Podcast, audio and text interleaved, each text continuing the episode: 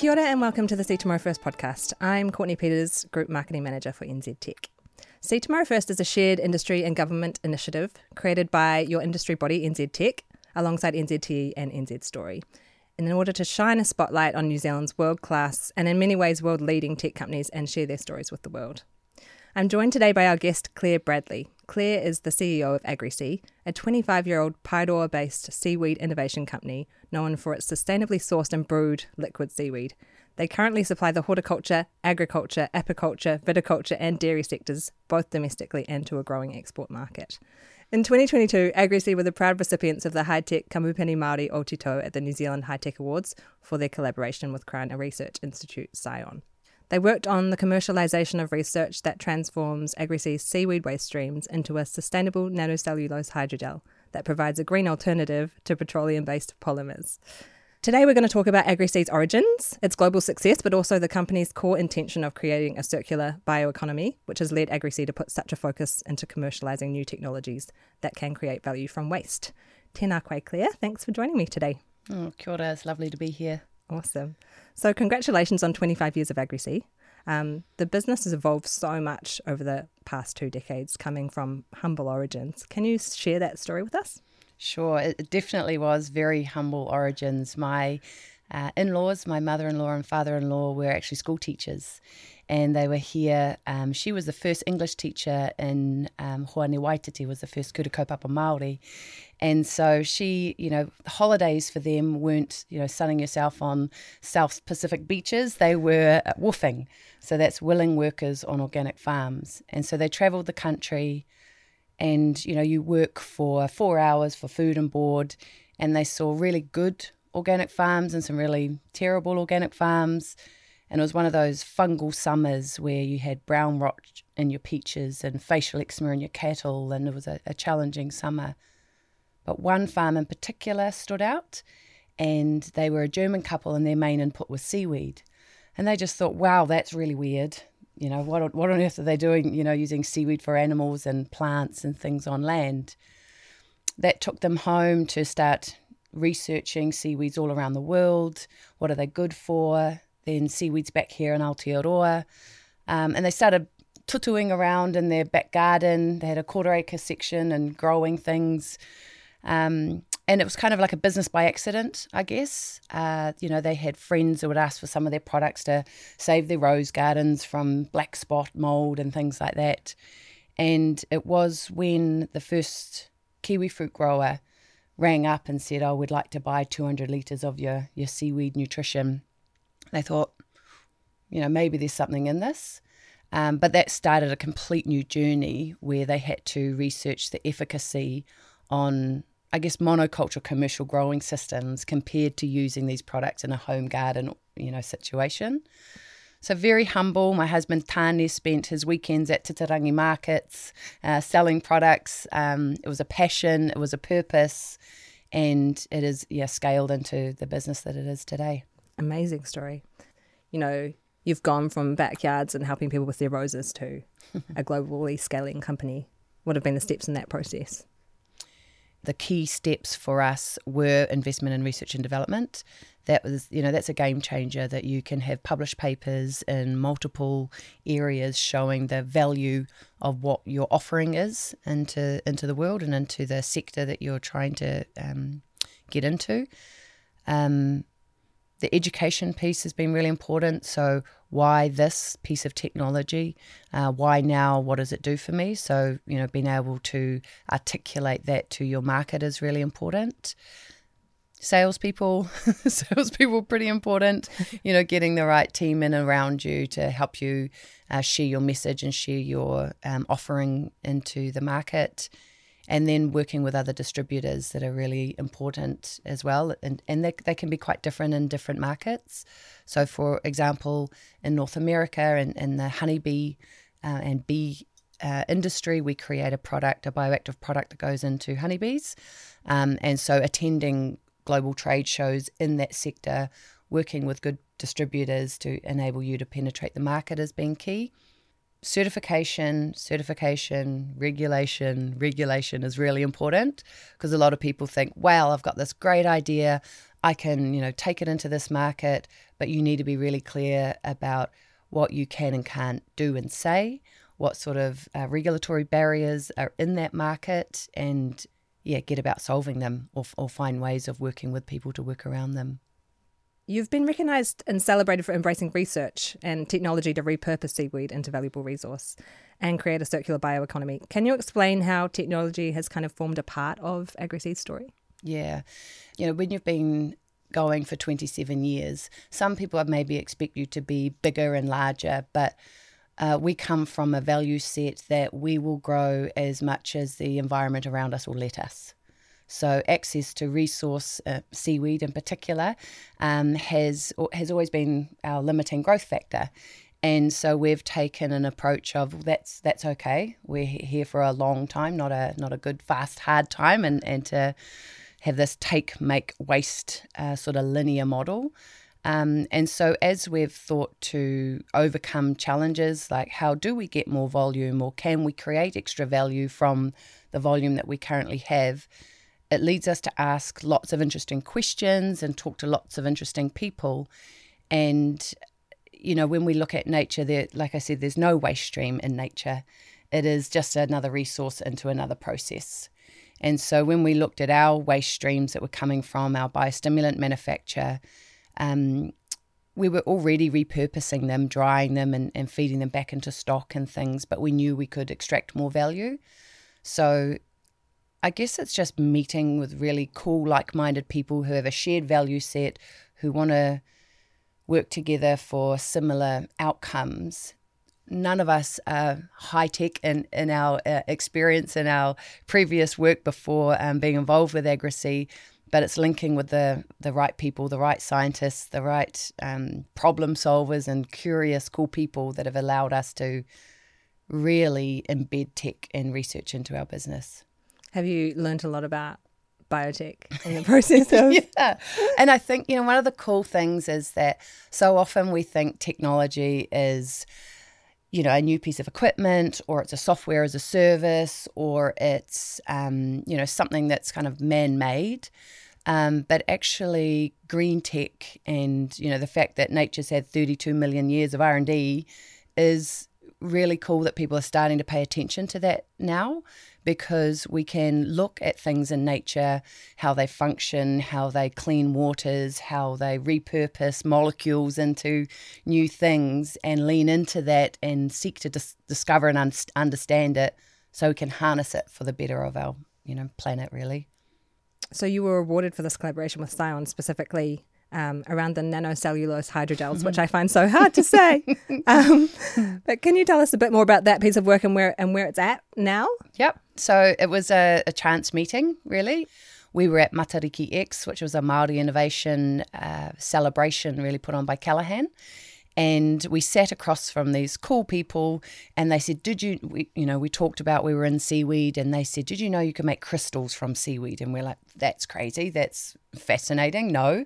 And we started this conversation with these incredible, awesome people. And we got some funding to investigate how could we create these nanocellulose crystals out of our waste stream. That has led to just an absolute explosion. Not only are we starting to create infrastructure that is world first to be able to access these high value crystals and nanofibers out of seaweed, but we've also started to showcase what real collaboration looks like. Because often we talk about let's collaborate, but it's actually a contract of service. That's not collaboration. Mm. So, you know, I need to, you know, access your science, you complete a project for me, great. So when we talk about collaboration, that is championing each other beyond the life of that contract. So for us with Scion, it has been paving a way to show that if we champion the work that they do and they champion the work that we do, 1 + 1 all of a sudden equals 20. It doesn't equal 2. So at this stage, we're building the piece of tech to have the industrial scale manufacturing site in Paeroa, but we're already thinking about plant 2, plant 3, and the offshore opportunities to where seaweed biomass is. Mm. And what does, for the layman, What does globally scaled nanocellulose hydrogel look like? What does that mean? So there are so many uses for nanocellulose. Cellulose is the most kind of abundant thing on the planet. It's part of plants. But the stuff that we take out of seaweed has quite different characteristics. And the way that we extract it is clean, green, circular chemistry. So what we can do with nanocellulose is we can use it back in things like seedling gels for water holding capacity, for reduction of water usage in high-value crops. We have PhDs working on wound healing. We have a new smart ideas with Otago, which is looking at using it as scaffolding for lab-grown meat and seafood and things like that, because it creates this beautiful honeycomb structure that cells like to grow on. You can use it in electronics. So we're, over in Japan testing these crystals when you mix it with materials to pull heat away from batteries. You can use it to help rebuild spinal cords. You can, the opportunities are limitless. Wow. And when you're married to an insane innovator who's already, kind of building, rockets to Mars and all sorts of things that are made from seaweed, then, there is a lot of possibilities, but there's also a lot of prioritizing of where our time, resource and energy goes. Yeah, absolutely. This collaboration with Scion has resulted in almost a whole new direction for the company. I was thinking about your export business with your seaweed products to farmers and that scaling, but now this is a whole different kind of model. How do you work through that? Yeah, exporting seaweed biostimulants is heavy, it's costly, we're a long way from the rest of the world. We've been exporting up into Europe, into big fertiliser companies for almost 20 years. But it is a challenge in terms of scaling that. So how do we export our brand, our IP, our technology, and build collaborations offshore where there is seaweed resource so that we can turn them into high-value products? So not only are we offering the products that come out of the technology, but also looking at others who are interested in scaling the technology with us. Beautiful. Can you take us through some of those challenges in a little bit more detail about going offshore and also, developing the new tech to go offshore? Yeah. One of the challenges trying to go offshore is that people have really lovely websites. You have these beautiful, shiny websites that look amazing and you think, wow, these guys are the real deal, right? We're going to, approach these guys. These guys look fabulous. But you have to get into market. You have to go and meet those people. You have to look through their plants because there are a lot of fuzzy sharks out there. And right now in seaweed especially, there's a lot of hype. It's carbon, it's clean, it's alternative protein, it's the new kind of exciting thing. And so there's a lot of big, beautiful websites being built that have nothing underneath. So that has been a challenge for us, is sifting through who is real and who is just great at marketing.